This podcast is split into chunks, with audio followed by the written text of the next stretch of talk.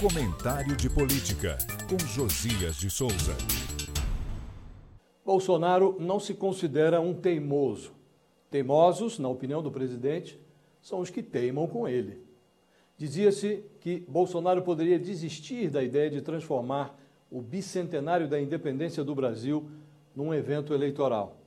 Era conversa mole.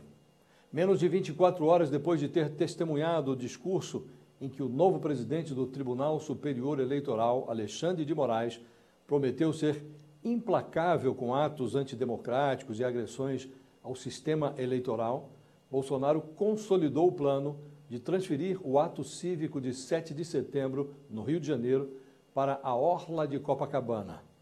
Os comandantes militares haviam torcido o nariz para a ordem do presidente, resistiam à ideia de levar as celebrações do Dia da Pátria do centro do Rio para a praia. Alegavam problemas de logística. O prefeito do Rio, Eduardo Paes, jurava que a tradição seria mantida. Dizia que a parada militar, como de praxe, ocorreria na Avenida Presidente Vargas, na região central, não na praia. De repente, deu-se a reviravolta. Por ordem de Bolsonaro, o comandante militar do leste, general André Novaes, informou nesta quarta-feira ao prefeito do Rio que foi cancelado o desfile militar da presidente Vargas.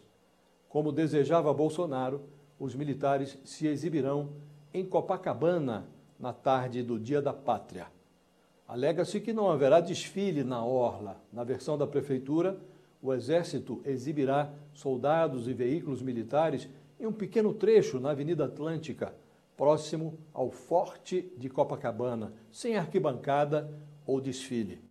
Navios de guerra da Marinha serão avistados desde as areias.